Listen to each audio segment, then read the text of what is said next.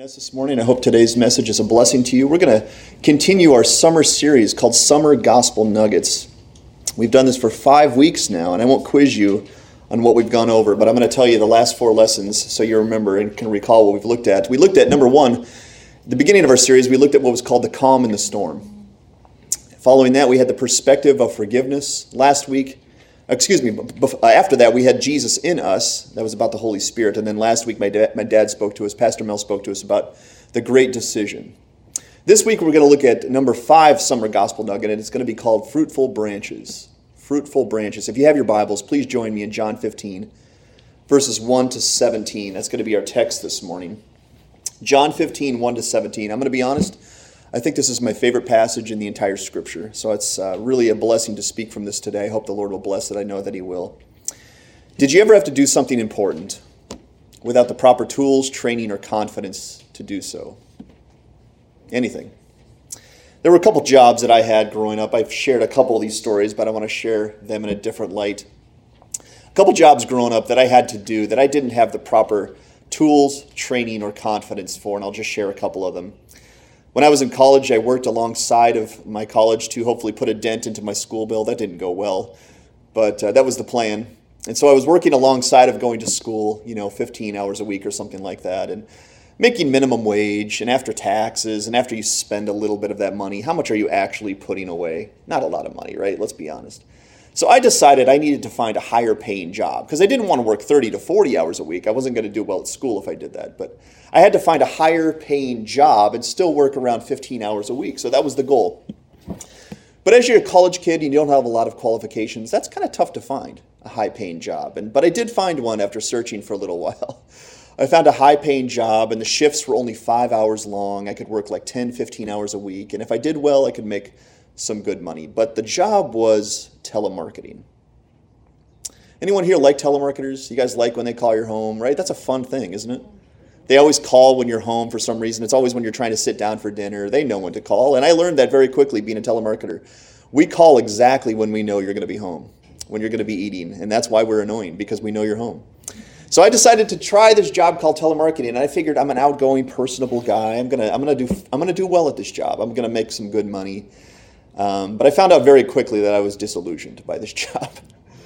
um, just to share a couple examples of what had to go on there at telemarketing. So what they would do is they would be selling something for a week or two weeks or something like that. And they'd actually give you the script. They'd give every telemarketer a script, and you sort of had to follow this script as you were selling the item they were trying to give. But you could put your own spin on the script. You could put your own language and stuff into that. So I was really new at this and uh, had to start calling people one after another. You call hundreds of people in one day. I mean, tons of people.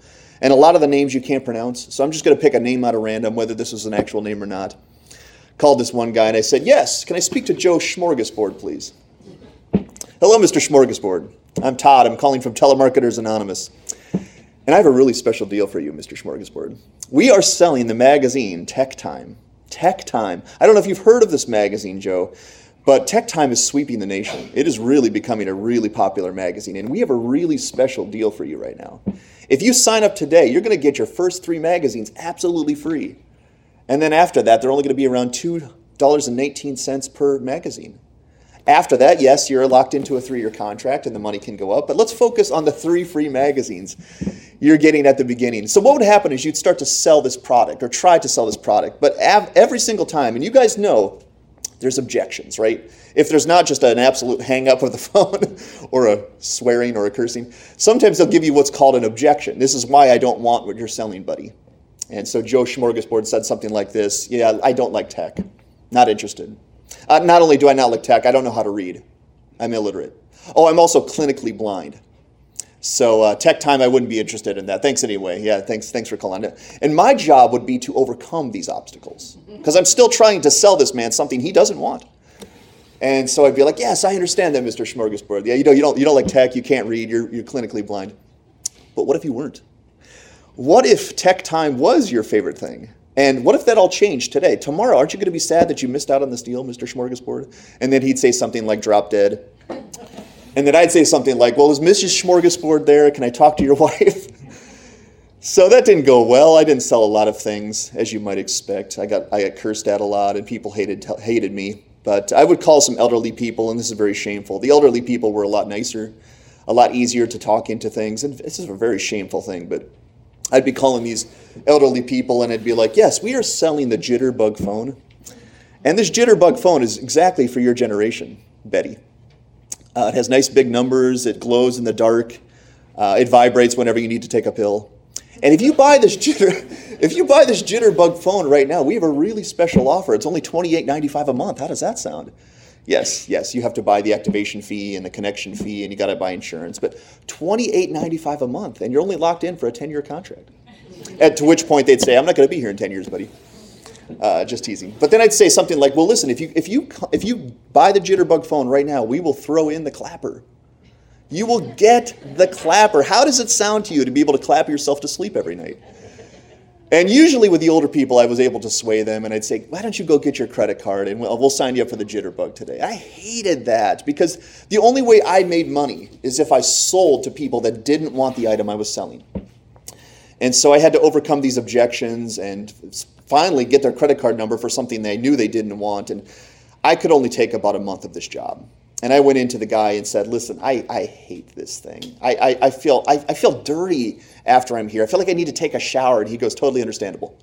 Have a good life. I was like, okay. so I quit that job. And fast forward about 10 years later, I had another job in Michigan that I've shared with you before called Starbucks. And I worked at Starbucks for about a month as well, but this time it wasn't because I didn't have the lack of confidence. It's because I didn't have the lack of training, or I had the lack of training. The lady, the manager in charge, would not train me how to make drinks, and I have no idea why.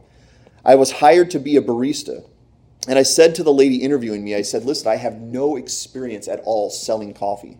I have no experience at all making any drinks. And she said, No problem. We're going to train you. And I said, Okay, fantastic. So I went to my first day at Starbucks. It was downtown Ann Arbor, Michigan. It is the second busiest Starbucks in the entire nation. And I had absolutely no idea how to make one drink. So I kept asking this lady, this manager, to train me because I told her I don't know how to make anything. And she always told me the same thing I'm too busy. I can't. There's too much going on right now. Why don't you just go do some dishes, take the garbage out, wipe off the tables, and then later this afternoon I'll be able to train you. But day after day after day, she was unwilling and unable to train me.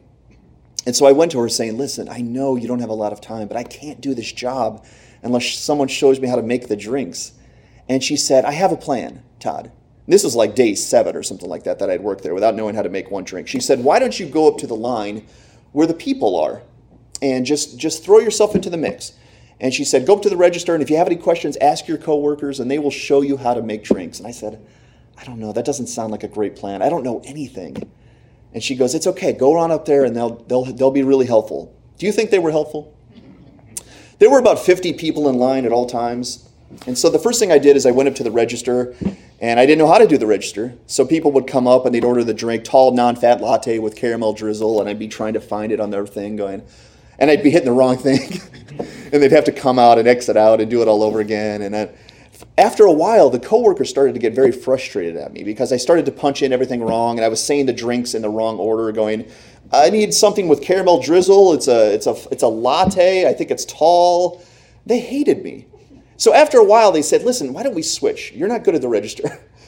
Go down to the other end of the line and, and you make drinks, and we'll yell the drinks out to you. And I said, I don't think that's a good plan. And they said, just switch. So I went down to the other end of the line, and now they're yelling drinks out at me. I don't know anything. Okay, so here they go. Grande ice, sugar free vanilla latte with soy milk. Triple venti soy no foam latte. Triple venti half sweet non fat caramel macchiato. Decaf soy latte with an extra shot of cream. Tall half caff soy latte at 120 degrees. And I'm going, uh. And so I'm holding the cup, I'm trying to write down what they're saying, and I'm asking them, where do I start? What do I do? What goes in this drink? Every single ingredient, every single time. And how do you think those coworkers treated me? Very rudely. they, have, they eventually said to me, dude, what goes in a latte? What, you don't know what a cappuccino is. You don't know what a macchiato is. They said, please just leave the line. You're making this process way, way harder for me that was incredibly frustrating because I couldn't do my job properly. And I eventually went to the woman and said, I, I, think I need to find another job. And she goes, No, you're doing great. I said, I'm not doing great. Everybody hates me. Everybody's yelling at me. I'm not doing well. I can't make any drinks. And I said, I found another job that I'm going to be good at. I have to go do that job. She goes, You really don't have to go. And I said, I really do. And so I started a job, and this is my final, my final story here, which is really brief. I, I started a job at what was called Circuit City. And it was nice because I had the confidence. I had sold TVs before. I had been that guy. I knew what I was doing. I had the training to sell TVs. I worked at Starbucks for about a month. I worked at Circuit City for about two months. Why? Because they closed. So, three jobs. I didn't have the confidence, I didn't have the training, and then I didn't have the tools because the store literally shut down. so, those early jobs for me didn't go well. But did you ever have something like that that you didn't have the proper training, tools, or confidence to do? We're going to look at something today from John 15 that could be something like that. If we didn't have the proper tools and training and confidence to do, this thing we're going to look at today would be sort of frustrating. But I want you to join me in John 15, verses 1 to 17. And I want you to listen to what the Lord says. Listen to the Word of God. He says, I am the true vine, and my Father is the vine dresser. Every branch in me that does not bear fruit, he takes away.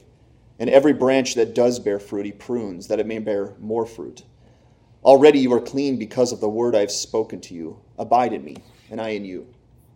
As the branch cannot bear fruit by itself unless it abides in the vine, neither can you unless you abide in me. I am the vine, you are the branches. Whoever abides in me and I in him, he it is that bears much fruit. For apart from me, you can do nothing. If anyone does not abide in me, he is thrown away like a branch and withers, and the branches are gathered, thrown into the fire, and burned. If you abide in me and my words abide in you, ask whatever you wish, and it will be done for you. By this my Father is glorified, that you bear much fruit, and so prove to be my disciples. As the Father has loved me, so I have loved you. Abide in my love. If you keep my Father's if you keep my commandments, you will abide in my love, just as I have kept my Father's commandments and abide in his love. These things I have spoken to you, that my joy may be in you and your joy may be full. This is my commandment that you love one another as I have loved you.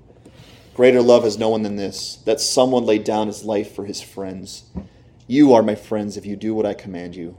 No longer do I call you servants, for the servant does not know what the master is doing.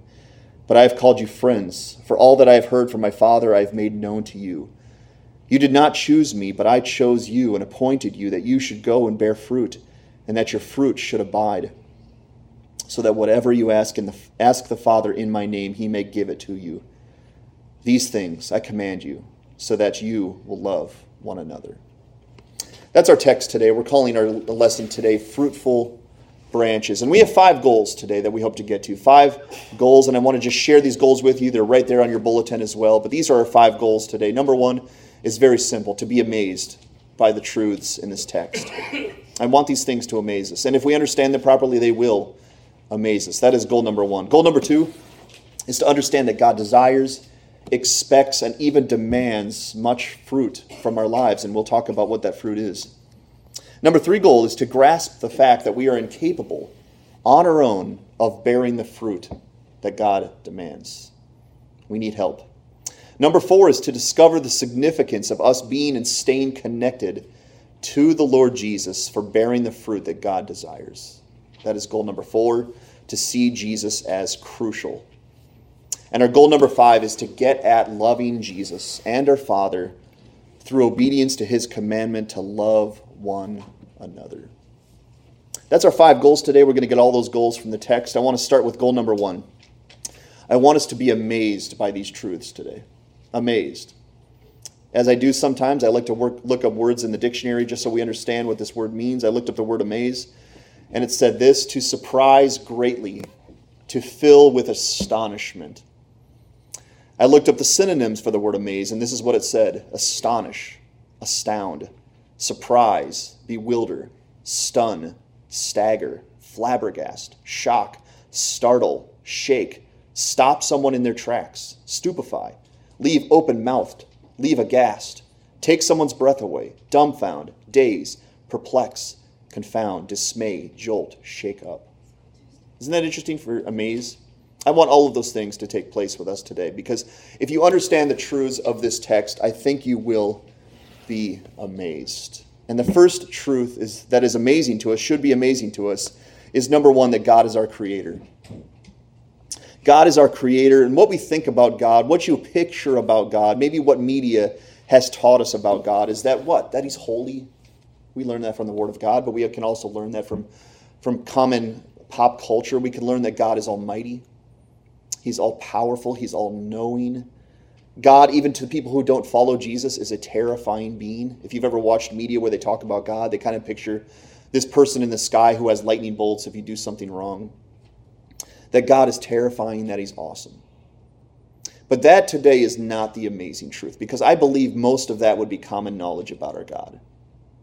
What we want to learn about God today, I want you to find from Exodus 34. If you take your Bibles, go to Exodus 34. I want to show you a passage of Scripture where the Lord describes himself. And this is the part I want to amaze us today. Exodus 34, look at verses 1 to 9.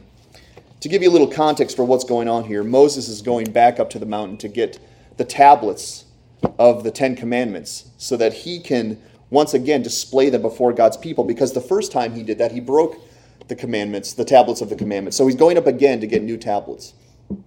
And as he goes up to the mountain, I'm just going to read verses 1 to 9. It says this The Lord said to Moses, Cut for yourself two tablets of stone like the first, and I will write on the tablets the words that were on the first tablets, which you broke. He said, Be ready by the morning and come up in the morning to Mount Sinai. Does anyone remember the picture of Mount Sinai? A trembling, shaking mountain. He said, And present yourself there to me on the top of the mountain. No one shall come up with you, and let no one be seen throughout all the mountain. Let no flocks or herds graze opposite the mountain. So Moses cut two tablets of stone like the first, and he rose early in the morning and went up on Mount Sinai, as the Lord had commanded him. And he took in his hand two tablets of stone. The Lord descended in the cloud and stood with him there and proclaimed the name of the Lord. This is where the Lord describes himself. And look at what he says in verse 6. The Lord passed before him and proclaimed, The Lord, the Lord a God merciful and gracious, slow to anger and abounding in steadfast love and faithfulness, keeping steadfast love for thousands, forgiving iniquity and transgression and sin, but who will by no means clear the guilty, visiting the iniquity of the fathers on the children and the children's children to the third and fourth generation. And Moses quickly bowed his head toward the earth and worshipped. And he said, If now I have found favor in your sight, O Lord, please let the Lord go in the midst of us, for it is a stiff necked people, and pardon our iniquity and our sin, and take for us your inheritance. And I want you to notice how the Lord describes himself. He could describe himself as almighty because he is almighty. He could describe himself as all knowing. He could describe himself as, as terrifying and awesome. But the first thing the Lord says about himself is this I am compassionate. I am merciful. I am gracious. I am slow to anger. I abound in steadfast love. Aren't you thankful that is describing our God? Isn't that amazing that He is terrifying? He is awesome. He is all knowing and almighty, and He has the power to destroy us all. But what we find in Exodus 34 is that He's compassionate. Our God, our Lord, is compassionate. And that's amazing because if you know anything about your soul, that's not what's expected because it's not what's deserved. What is deserved is that we stand before God in our sins and He damns us for it because He's holy and we've sinned and we've rebelled against Him. But as we're going to learn here by looking at this passage in John 15, the Lord is compassionate, slow to anger, and abounding in steadfast love. And that's the first amazing truth. And I hope that leaves your mouth hanging open because that's what it's there for. It's there for so that you get a picture of God that maybe you didn't expect. Because our God is complex. It's not like He isn't holy, He is. It's not like He isn't almighty or terrifying because He is. But the fact that our Lord is compassionate should amaze us. And number two, amazing truth is that if you read John 15, it seems like God wants us alive. He wants us alive and He wants us with Him forever. He does not desire that any of us perish in our sins. And that's the compassionate part. The Lord, the God of the universe, wants us to find eternal life through Jesus. And we find in John 3:17 that the reason he sent Jesus to this earth was not to condemn us, but to save us. He sent his son in order to save us so that we might be with our God, our compassionate, slow to anger, steadfast, loving God forever. So God is not out to get us. He's not out to get us. He is out to make us healthy and blessed souls forever. Isn't that amazing? Isn't it amazing that God could be out to get us? Could be the angry God that sometimes we picture in media about God, that He has lightning bolts and He's ready to strike us anytime we do something wrong. But God wants us healthy and blessed forever. And that's the second amazing truth. And the third amazing truth that we find here in the text, which is sort of a different context all in itself, is that God is the vine dresser. And we're going to learn there's three different roles here in this text. God the Father is the vine dresser, and Jesus, our Lord, is the vine. And this third amazing truth is that Jesus even has to submit to the will of his Father. That our Lord Jesus does not do anything different than he expects us to do. He does not demand us to do anything that he himself is unwilling and unable to do. He is the vine, and he submits himself to the vine dresser. So, whatever Jesus is going to require of us today, he's going to require it because he himself has to do this as well. Nothing more, nothing less. And the word amaze at its core, I read a bunch of definitions and synonyms for the word amaze, but at the core, at the root, the word amaze actually means to put your mind in a maze. And it's right there in the word, amaze. It means to put your mind in a maze. And I want those truths to do that for us today. To find the complexity, the love, the, the staggering grace of our God because this has to set the stage for what he is about to say to us today. Because there are some hard things to listen to today. There are some severe sounding things. We're going to talk about things like fire and being cast off and pruning. But we have to understand that God is not out to get us. God is here to make us blessed and healthy forever. And I hope you find that amazing. So that's goal number one is to be amazed by these truths. We could linger there and we should linger there because it, it expects it. But we need to move on because this passage has something for us today. And the second goal we have today is to understand that God desires, expects, and even demands much fruit from our lives. It says in verses 1 and 2, let me read it once again. He said, I am the true vine, and my Father is the vine dresser. Every branch in me that does not bear fruit, he takes away. And every branch that does bear fruit, he prunes, that it may bear more fruit. Look at verse 8.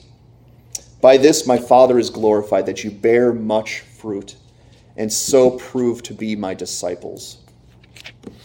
I don't know if you've ever seen some of those older movies, uh, the Jason Bourne movies from the early 2000s. Um, there's one uh, little phrase in one of those movies I just want to mention here. In the second movie, I believe it is, they're tracking this sort of black ops, government made, you know, person called Jason Bourne, and he's kind of gone rogue and they're trying to get him back under their control. And so they're following this guy, Jason Bourne, and he comes to this town called Versailles. And they sort of have them on their camera, and they don't usually get this guy on their camera because he usually flies under the radar. But they got him on camera, and they're sort of in this room, kind of talking about how they're supposed to get him and capture him. And and they're saying questions like this, like, "Why is he here? Why is he in Versailles? Why now?" And a couple of the people watching him saying, "Is this random? Is he doing something random?" One of the other people say, says, "He's making his first mistake." And one of the ladies sort of chimes in who's been with Jason Bourne ever since the beginning of his training. You guys maybe remember this part. And she says this phrase She says, They don't do random, they don't make mistakes. She goes, Everything has a purpose, everything has an objective. And yes, that's a Hollywood movie. And yes, that's not true about anybody who lives upon this earth. Even a black ops government made person can make mistakes and do things that are random. But I want you to understand today our God does not. Our God does not do anything random. Our God does not make one single mistake. God always has an objective. God always has a purpose. God always does what is important for His name and for our benefit. And so God is our creator, and we learn that. And He uniquely designed us to do something specific, something that pleases Him, something that glorifies His name. And that's where we find our purpose. We find our purpose that we have been created by God to do something that pleases that God. And that's an amazing purpose, guys. I want you to understand that today. This thing that we talk about, this Christianity, we can get kind of in a rut with it and go, oh, just another sermon, just another Sunday. We have to remember we are here on purpose. We have been woken up today on purpose to do something that God delights in, that God expects us to do, that glorifies God's name. And in this relationship we see here in John 3:15, excuse me, John 15, there are three roles God is the vine dresser. He says that right from verse number one. Jesus is the true vine, and we are the branches. So there's three roles the vine dresser, the vine, and the branches. Yes, it's a metaphor. You're not a literal branch, nor am I. Jesus is not a literal vine, and God is not a literal vine dresser as we think about it. But they're all metaphors, they're all illustrations for what is happening in this relationship. And all of these roles that we have just mentioned are different and unique and special, but they all have the exact same goal. And that goal is to bear fruit for God. That's the vine dresser's goal, that's the vine's goal, and that should be the goal of every single branch to bear fruit for God. Fruit that God finds acceptable, fruit that God finds pleasing, fruit that God finds sweet smelling. And these fruits that he is talking about are fruits of righteousness. They're not bananas and apples and grapes. That too is a metaphor. That too is an illustration. But God is saying, You are created. You are sustained. I have given you all things so that you will bear me much fruit. Fruits of righteousness. And the very nature of branches is for bearing fruit. Right? Shocking. That's why branches exist. Look what I have here. Look what I found. You know where I found this? Right outside our building. What is this? It's a tree branch. It's a branch that fell from the tree. I was lucky, lucky enough to find this. This thing is gold, isn't it? Man, I, I, I'm so glad I found this thing. No, this is a branch. This branch represents something, okay? This represents something. This branch's goal was to bear fruit, to bear something, to bear a flower, to, bear, to bud something, to bear some sort of fruit that the tree had. But it fell from the tree. And now what does it bear? Nothing. Do you notice that? It bears nothing. And this is a representation of us after our rebellion from God. We fell from the vine. And as soon as we fell from the vine, we became like this to God useless, dead, dried, for no purpose whatsoever except for fire tinder. And that's what he's explaining to us today that branches had a purpose. Your purpose as a branch is to bear fruit that God can go and grab when he wants it. But when you fall from the tree and from the vine and sever yourself from the vine, you become dead and useless to God and to his kingdom. And that's a problem, isn't it? That's a problem that all of us at one point had this happen for us, myself included. We became like this in God's eyes. Now, if we stay that way, that's even a bigger problem because now we only have one purpose to God, and we find that right in the passage. It says he's going to take the dead, dry, useless branches at the end, and he's going to take them and throw them into the fire. Because that's the only purpose left for a dead, dry, useless branch, is to take it and throw it into the fire. But that is not the point of this text today. The point of this text today is not to depress us that we are dead, dried, and useless because of our Lord Jesus. Our Lord Jesus has made it so that we can once again be connected to the vine, be connected to the God, and have a purpose once again.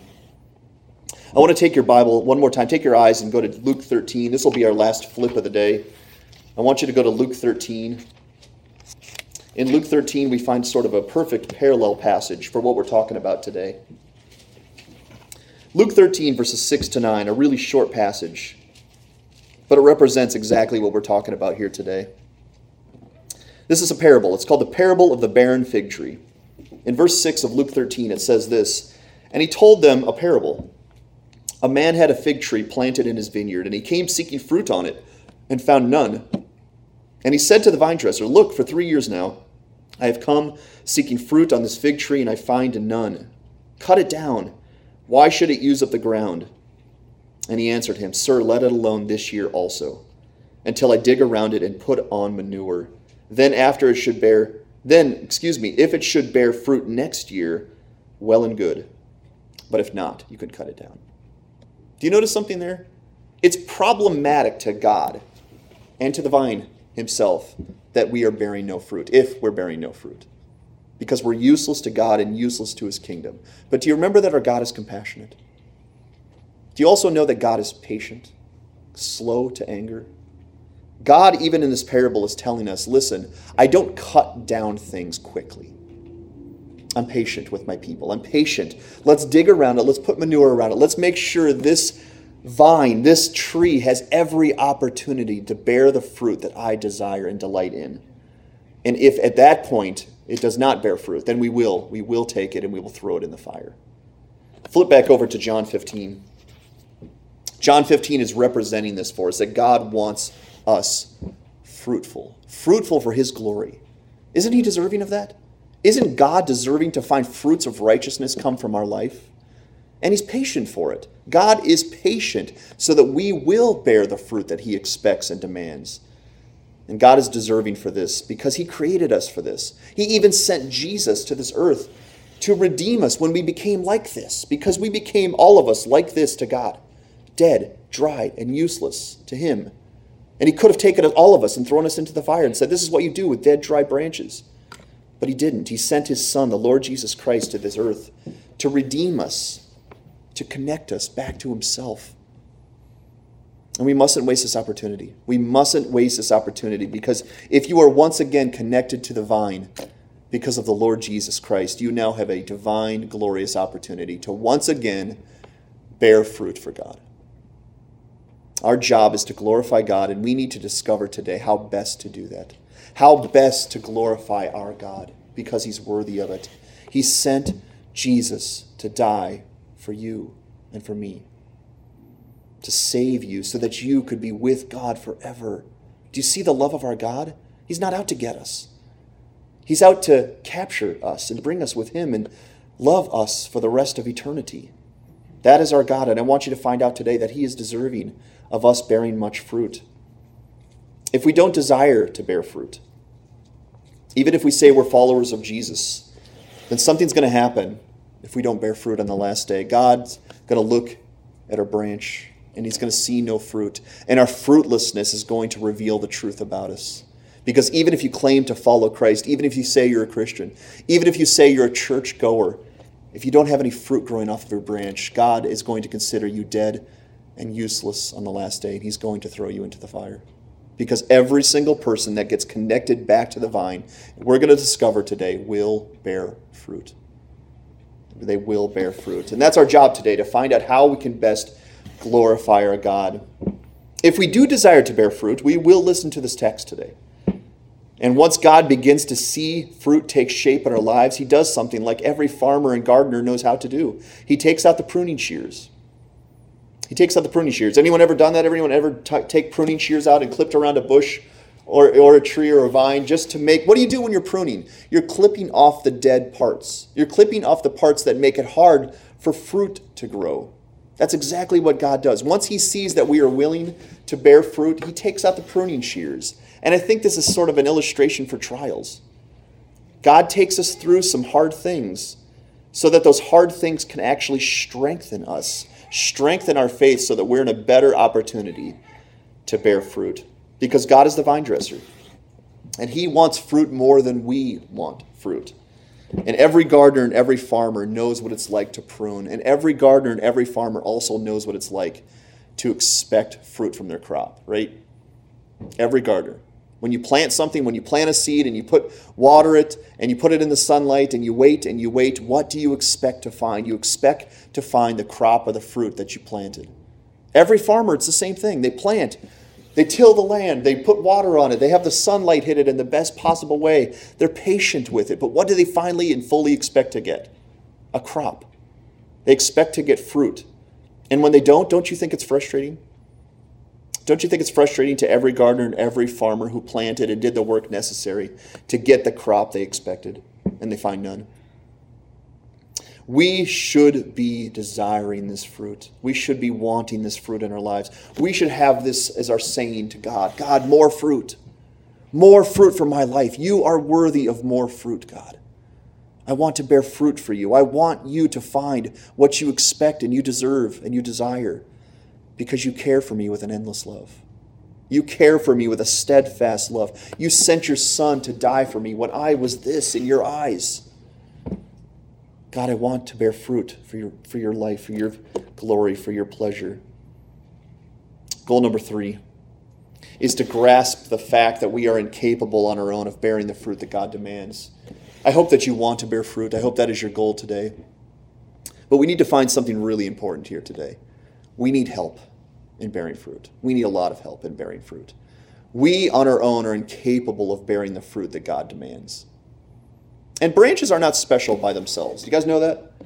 Uh, I didn't have to fight anybody off for this. I was out there on my own and I saw a branch and no one else was trying to fight me for it. You guys remember Black Friday? I've told you some of those stories where, you know, you go and try to get the last whatever it is and you have to fight a couple people for it. Nobody was fighting me for this branch. There's no value in this branch.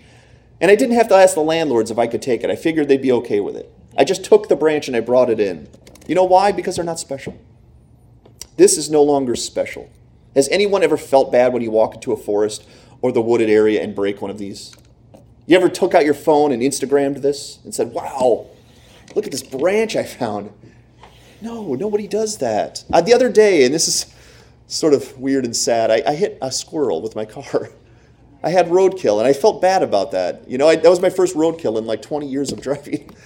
And for, for a while, I felt bad about that, going, that was a living creature. I felt bad about that. But when I break one of these, does anyone feel bad? Nobody feels bad. It's dead, dried, and useless. Now, people love and enjoy the fruit that grows off of branches, right? We love the fruit that grows off the branches, but the branch without fruit has absolutely no glory at all.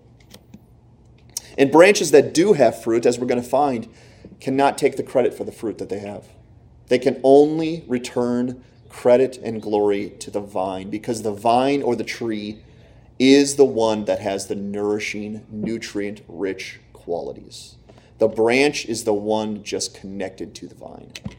The branch bears fruit, but all the credit for the fruit is given to the vine because we are an extension of the vine. And Jesus states that very clearly here today.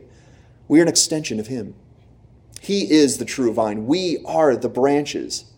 And apart from Him, in verses 5, he says, Apart from me, listen to this, you can do nothing. Do you know that?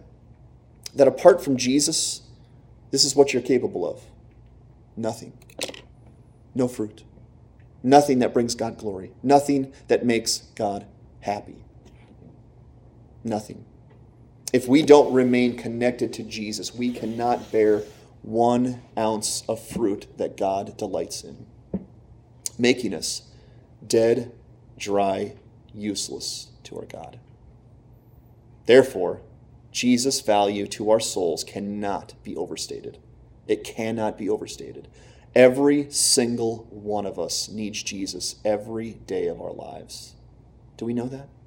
Not just for salvation, every day of our lives. I'm going to do something here. It's probably going to make you scratch your head a little bit. I have a little gift for you today, okay?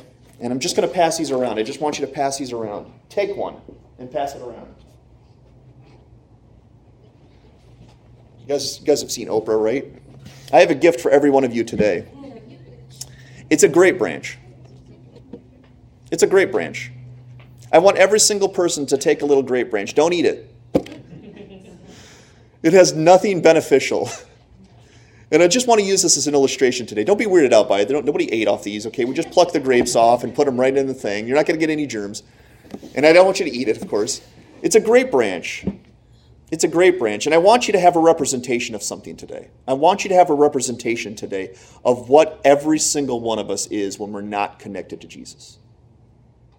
It's right before you, it's right in your hand. You are a dead, dried, useless branch. And as you hold that thing, I know what every single one of you wants to do with it.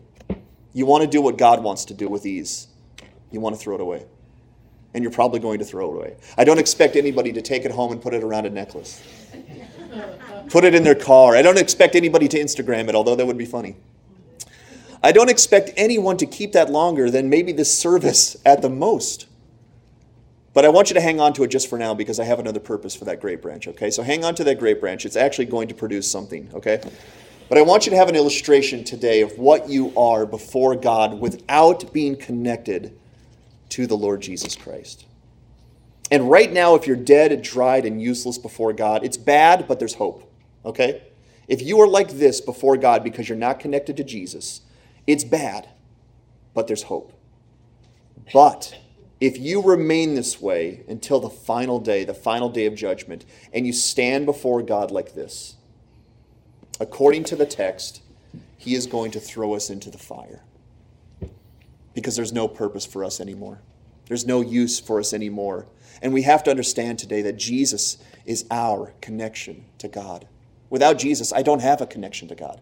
Without Jesus, I am not loved by God. Without Jesus, I cannot pray to God. Jesus is our connection. If we are connected to and abiding in Jesus, we are going to bear much fruit for God, and God is going to consider us useful. Useful for His purposes, useful for His kingdom, useful for His glory. God wants us fruitful. I hope you will learn that today. He wants us fruitful.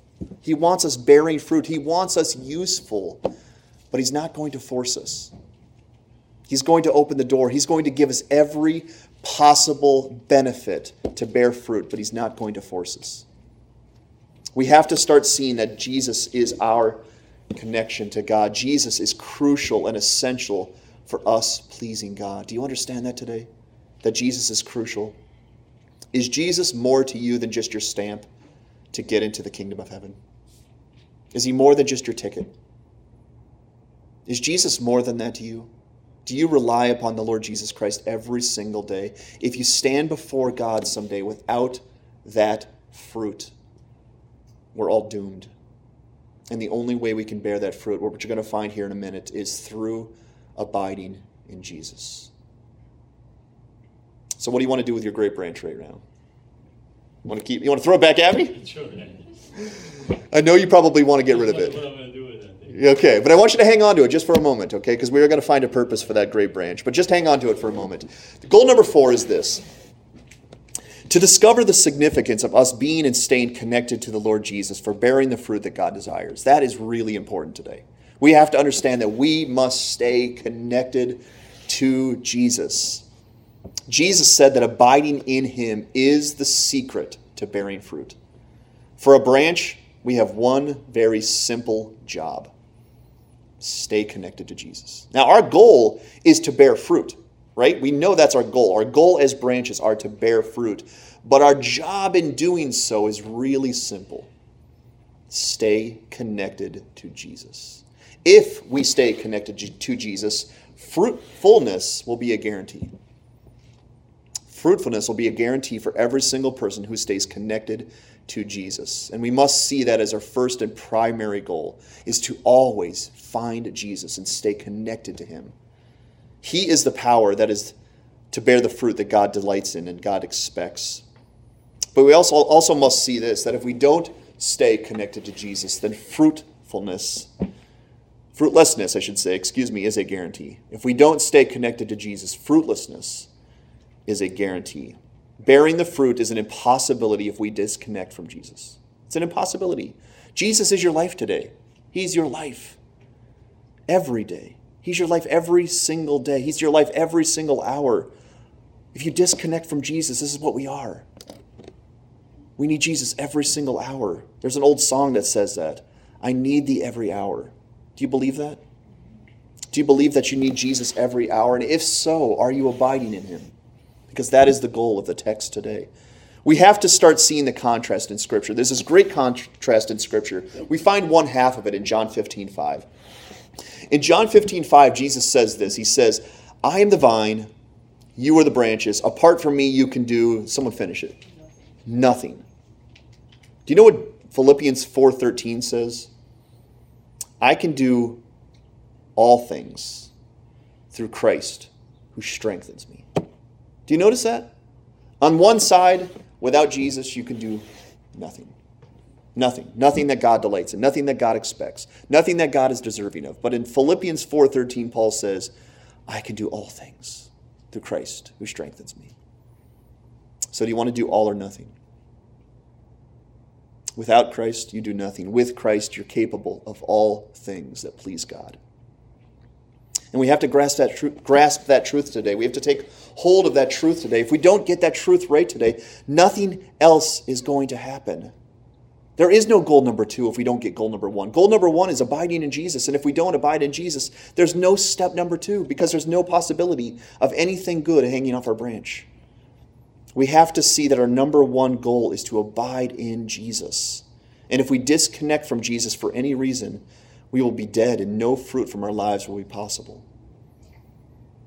So, abiding in Jesus is our number one goal, and without that, there is no goal number two. Because all the fruit stems from the power and the ability of Jesus to nourish us.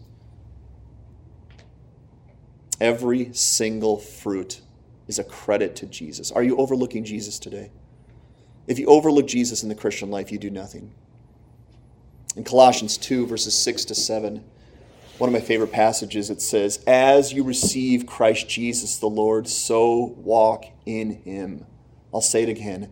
As you received Christ Jesus the Lord, so walk in him, nourished and built up in him and established in the faith. As you receive Christ Jesus the Lord, as you've been saved, now walk in him. Jesus says that if we abide in him, then we can ask God for anything. Anything.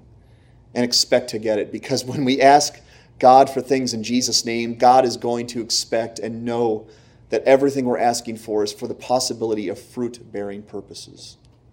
God will give us anything we want. If we ask in Jesus' name, if we're connected to Jesus, He will give us anything we need because He wants fruit from our lives more than we do. And we can go to God and say, God, I need this. I need your strength. I need your peace, God. I need your forgiveness, Lord. I need your Holy Spirit. I need these things, Father, to bear fruit. Please give them to me. And God says, Ask because I will give it to you. I want fruit hanging from your branch. Come and get the answers that you need.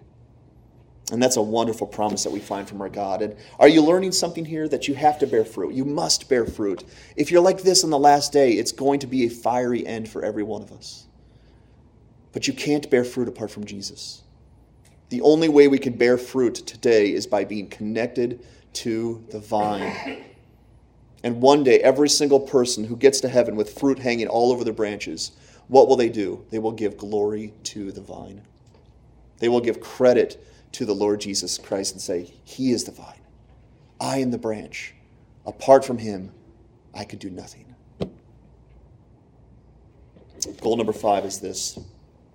If we can understand that we must bear fruit, if we can understand that we are incapable of bearing fruit of our own, if we can understand that Jesus is our nourishing vine, and we must stay connected to Him. Goal number five is this to get at loving our Lord through obedience to his commandment to love one another.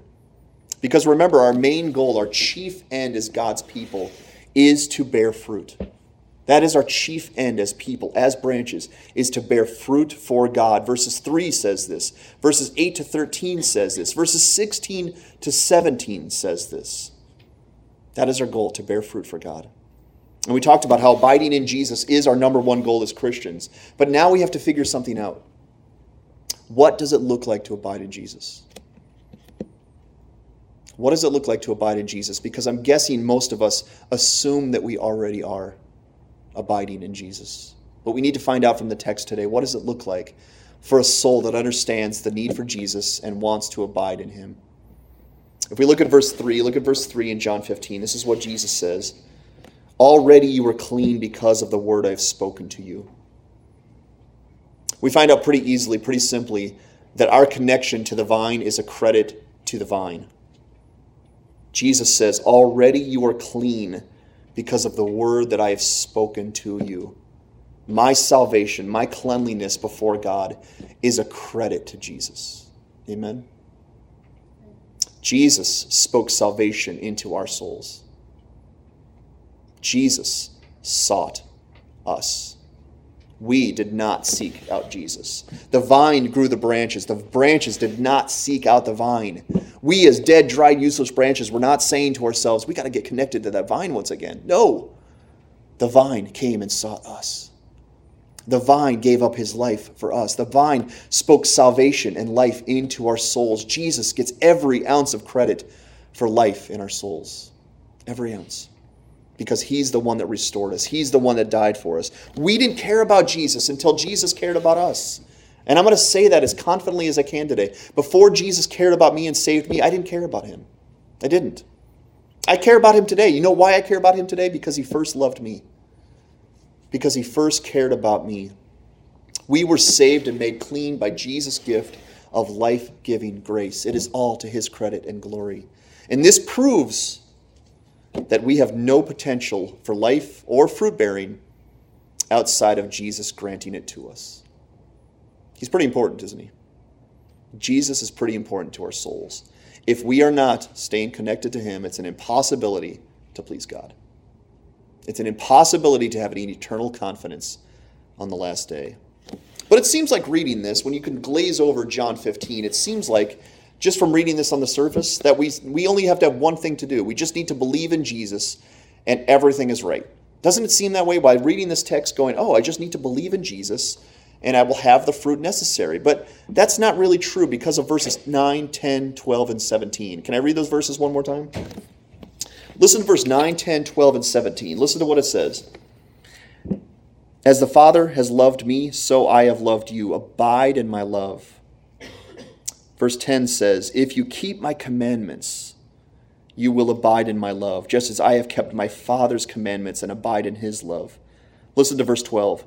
This is my commandment that you love one another as I have loved you. And look at verse 17. These things I command you that you will love one another. There's something for us to do here, people. There's something for us to do. Jesus left this earth, and as we looked at from John 14 last week, he left something for us to do. Continue his works upon the earth. We are to believe in Jesus. We are to stay connected to him by faith. But there is one more element to this abiding in Jesus that we need to understand today. We, in actuality, the best way to abide in Jesus, beyond just believing in him, is obedience to him. That is nothing we can overlook.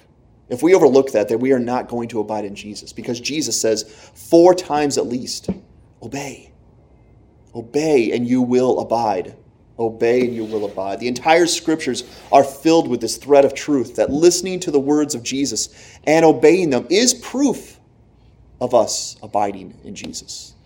Most people in the, in the world, in the American society and culture that we live in, say they have faith in Jesus. But how do you know? How can you test that? How can you reveal in your life if you actually believe in Jesus or not? As we've looked at several times, it's validated by obedience. The way that you know that you're abiding in Jesus, it's not good enough just to say, I think I am. I hope I am. We'll see. I'm going to stand before God and I hope 50 50 that I've abided in Jesus. Is that good enough for your soul?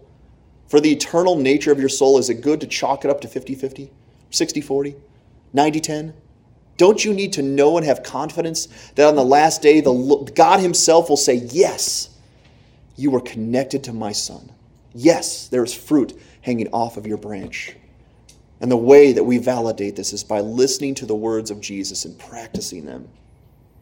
And the entire scriptures are filled with this thread and theme. We cannot say we love Jesus. We cannot say we believe in Jesus if we don't do what he told us to do. And we find very easily in scripture by reading it that faith is obedience and obedience is faith. They're so connected to one another that faith is obedience, and obedience to Jesus is faith. You can't separate them. None of us can separate those two things. You can't say, I have faith, but I don't have obedience. No, you can't. They're one thing, they're two sides of the same coin. And you can't say, I, I, I obey Jesus, but I don't believe in him. Who would ever say that? If you obey Jesus, of course you believe in him. If you obey Jesus, of course you love him. This means that we are not just waiting for Jesus to do everything through us like a puppeteer and a puppet. That's not what this relationship is. He is not the puppeteer. We are not the puppets. We have been given a will and the ability to choose and make decisions, haven't we?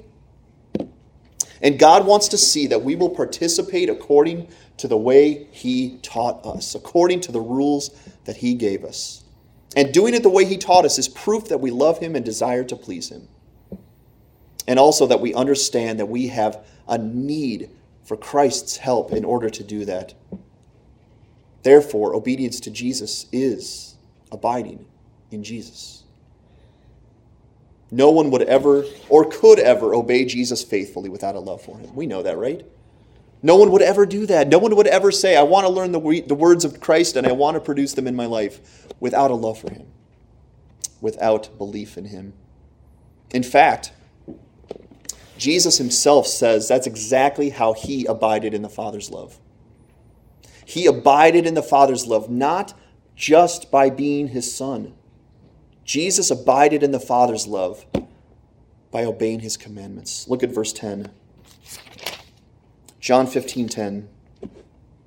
If you love me, excuse me, if you keep my commandments, you will abide in my love. Listen to the next part. Just as I have kept my Father's commandments and abide in his love. How did Jesus abide in his Father's love? Just by being his son? No, by obedience to his commandments. So Jesus' sonship, this is really wild, but Jesus' sonship was validated by his obedience. Couldn't any kook say, I'm the Son of God? I'm the Son of God. Believe in me, follow me. Jesus obeyed every word that the Father told him. Jesus fulfilled every prophecy that was about him. Jesus validated the fact that he came from heaven by his obedience. And now he says to us, his people, do the same. Do the same. Don't just say you believe in me, obey me, abide in me. And as we're going to find out here, love my people.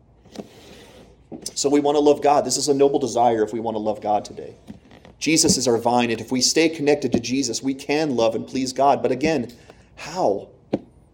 What should we be doing in order to love God? What should you and I do today if we want to love God? Well, God and Jesus have this wonderful, loving relationship that if we pay attention, we can learn everything we need to know about love. See, God looked upon his rebellious people when we were in this state. God looked upon us and he felt both hatred that the fact that we weren't bearing fruit. He hated the fact that we were living for sin, dead, worldly things. And he felt hatred by that. But you know what he also felt? Compassion. He wanted this to stop. But he wasn't ready to throw us into the fire. So you know what he did? He sent his son to say, Love my people, because I want them connected once again. I want them bearing fruit once again. I hate sin, and I want the earth rid of sinners, but I'm not ready to throw my people into the fire. I want them restored. And he did the exact same thing in the days of Noah. If you remember the days of Noah, he hated the world. It says back in the scriptures in the Old Testament, he was sorry he made mankind. That's how wicked and corrupt we had become. He was sorry. He was regretting the fact that he had made us, but he wasn't ready to destroy them yet. He waited an entire generation to see if the people in that day would correct themselves, would come back to God, would once again start bearing the fruit that he expected and desires, desired. But they didn't. Every single person continued on the sinful worldly path except for eight people. And then he said, I'm sending a flood. I'm going to destroy the sinners. And that is an illustration for what's going on today. Right now, we are in the waiting period. God is waiting. God is doing everything necessary so that we will bear fruit for God. He's waiting, He's patient, He's kind, He's compassionate, He's slow to anger. But He's saying to us today make sure you listen. You must be connected to my Son, and you must bear the fruit that I demand. Otherwise, if you stand before me like this, I will have no option but to throw you into the fire. So, who was going to offer God this solution to both destroy sin and allow him an opportunity to save his people? You guessed it his son Jesus. Because God is compassionate, Jesus came to earth to do the work of God. He came and he volunteered his life so that he could come and pay for the sins of God's people, so that God's people could be free from their sin. So God's people could once again have the opportunity to bear fruit for God. So Jesus did two things He paid for our sins and He freed us from that sin so that we weren't this any longer. We were connected to God once again, and we could bear the fruit that God expects and demands. And you know why Jesus did that? Why did Jesus do that? Because He loves us, yes. But there was a higher purpose because He loved God.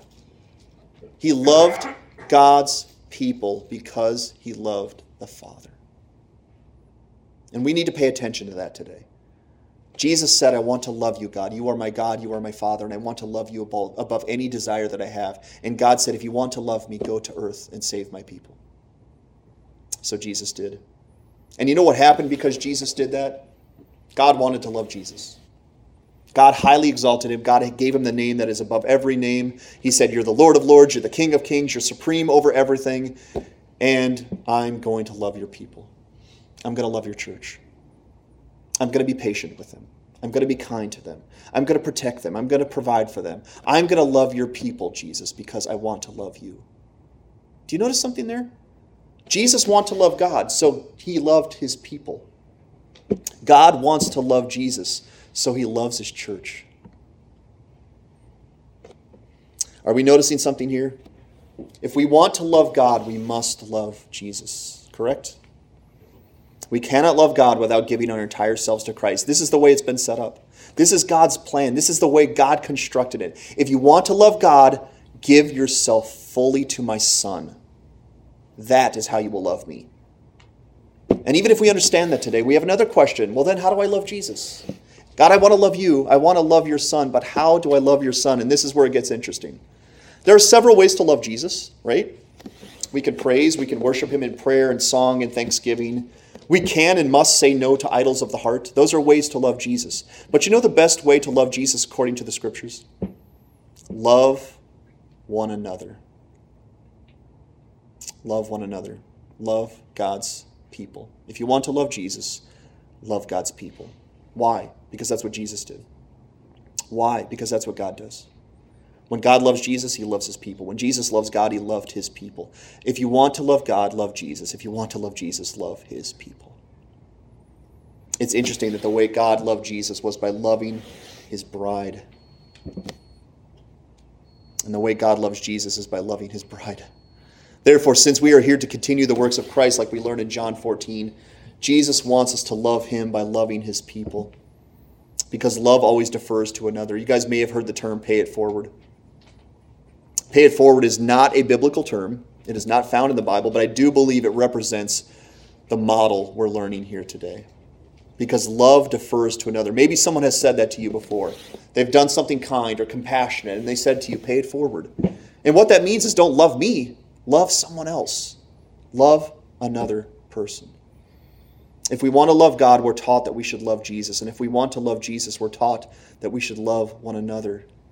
And I want you to consider if someone would ask me today, Tata, how can I best love you? How should I love you? I want to love you. What is the best way to do that? Wouldn't my best answer be love my wife and love my children? Love my family. If you want to love me, love my kids. If you want to love me, do something nice for my wife because I love them. Do you remember in John 21 15 where Jesus asked Peter, Peter, do you love me? Peter, do you love me? And Peter said, Of course, you know that I love you, Lord. And you know what Jesus' next words were? Feed my sheep, Peter. If you love me, feed my sheep. Love my people. Jesus learned this model from God. And then he exhibited this model to us on the earth. And then he says the exact same thing to us. Yes, we should love Jesus, every one of us. Yes, we should love God, every one of us. And yes, we should love them all best by loving God's people. If I want you to recall what the apostle Paul taught us in Galatians 5:14, this is what he said: All the commandments are summed up in this one word. You shall love your neighbor as you love yourself. Do you notice that? If you love your neighbor as you love yourself, every single commandment is fulfilled. You love God and you love others when you love one another.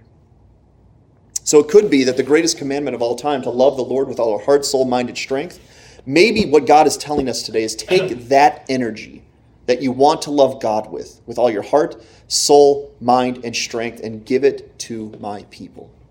Because when you love my people, they become more bearing fruit.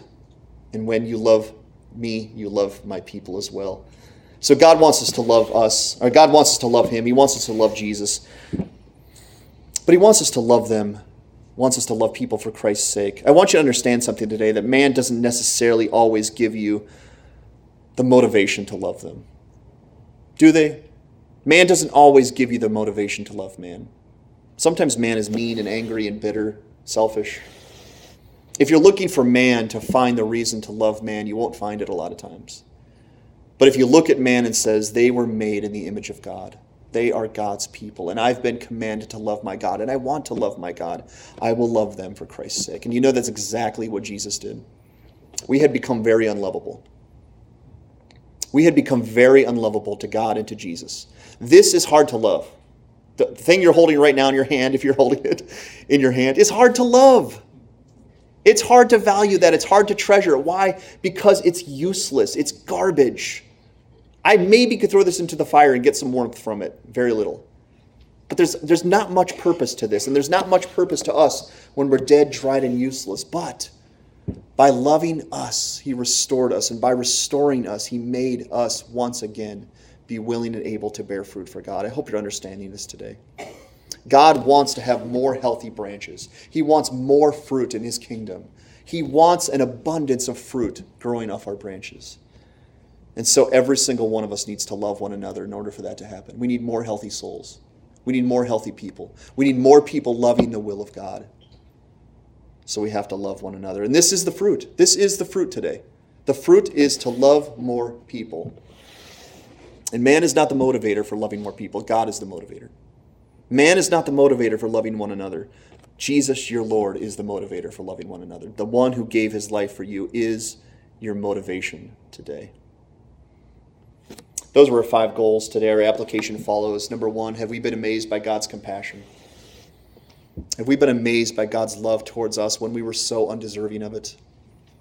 Because what do we actually deserve? What did this actually deserve? To be thrown into the fire, to be separated from God forever. But what did we actually get? Salvation, restoration, God's love forever. Have you been amazed by that? Number two, do you understand that God desires, demands, and deserves much fruit from our lives? Because He created us and then He redeemed us at such a cost to Himself, you could say that He twice owns us. He created us and He redeemed us by the blood of His Son. Both our physical and spiritual life is a thanks to God's love. Is He deserving of fruit? Is our God deserving of this fruit of righteousness? I would hope you would confidently say, Yes. Yes, He is. Do you understand that today? Number three, do you grasp that you and I are incapable of bearing the fruit on our own that God demands? We need a vine. We need the true vine who loves us. Other vines in this world are not good enough. We need the true vine. If we are connected to the true vine, we will bear much fruit for God. We need to understand that. Number four, to go along with it, have we discovered the significance of us being and staying connected to the vine in order to bear much fruit for God?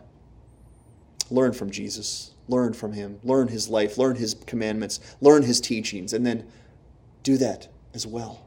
Do exactly as he taught you. Do exactly as he did. That is abiding in Jesus. And number five, are we ready and willing to get at loving the Lord through loving one another? So that God would receive much fruit from his compassion towards us, from his stead love towards us. God wants fruit from that. God is worthy of us to bear that fruit today. I hope you would say that. I want to end today by stating two wonderful promises from this text. And these promises are helpful in us staying motivated in the Christian life. Look at these promises. They come from verse 9 and verse 11. The first one, Jesus says, As the Father has loved me, so I have loved you. Abide in my love. Do you see that? As the Father loved Jesus with the same degree Jesus loves us. And what follows that should be plainly obvious abide in my love. Why would we go anywhere else? Why? If Jesus loves us with the same strength, the same degree that God loves Jesus, why would we go anywhere else? Why would we ever leave? Why would I ever disconnect from the vine? If that kind of love is what I get from being connected to Jesus. And number two, he says in verse 11, These things I have spoken to you, that my joy may be in you, and that your joy may be full. This is about your joy. Love one another for the sake of God, but also love one another for the sake of your own joy. He says, when you abide in Jesus, when you love one another, your joy is going to be full.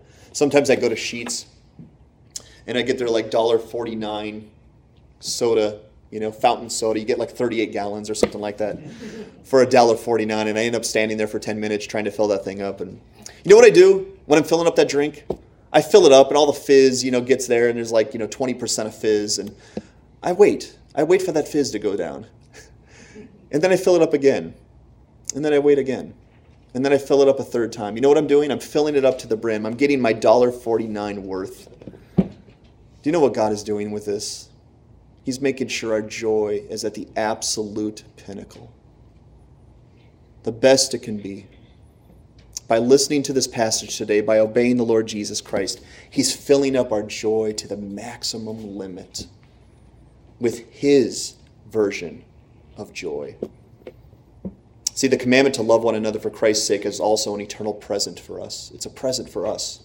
Because when we do so, we get the apex of Christ's love and we get the fullness of his joy forever. Let us make sure today that we are abiding in Jesus and let us get out there and practice loving one another because Jesus and our Father are worthy of it. When we love others, when we love God, and when we love Jesus, we also love ourselves and we're blessed for all of eternity. Can anything be more worthwhile to live for than being a fruitful branch for God? Let's pray.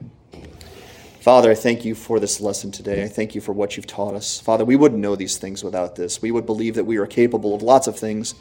We would believe, Father, that we can do our own fruit bearing. But, Father, we have learned today that we are in need of Jesus every single day, every single hour, Father. Help us to stay connected to Him and help us to listen to what you taught us, to obey Him, to love one another, because loving one another is how we abide in Jesus. It is how we bear fruit. It is how we love you. Father, you have loved us with such a strength. You want our joy forever. Help us to love you in return because you're so worthy of it. We thank you and we give you all credit for this today. It's in Jesus' name. Amen. Now, wait. I told you. I don't want you rushing off because I want that great branch to mean something today.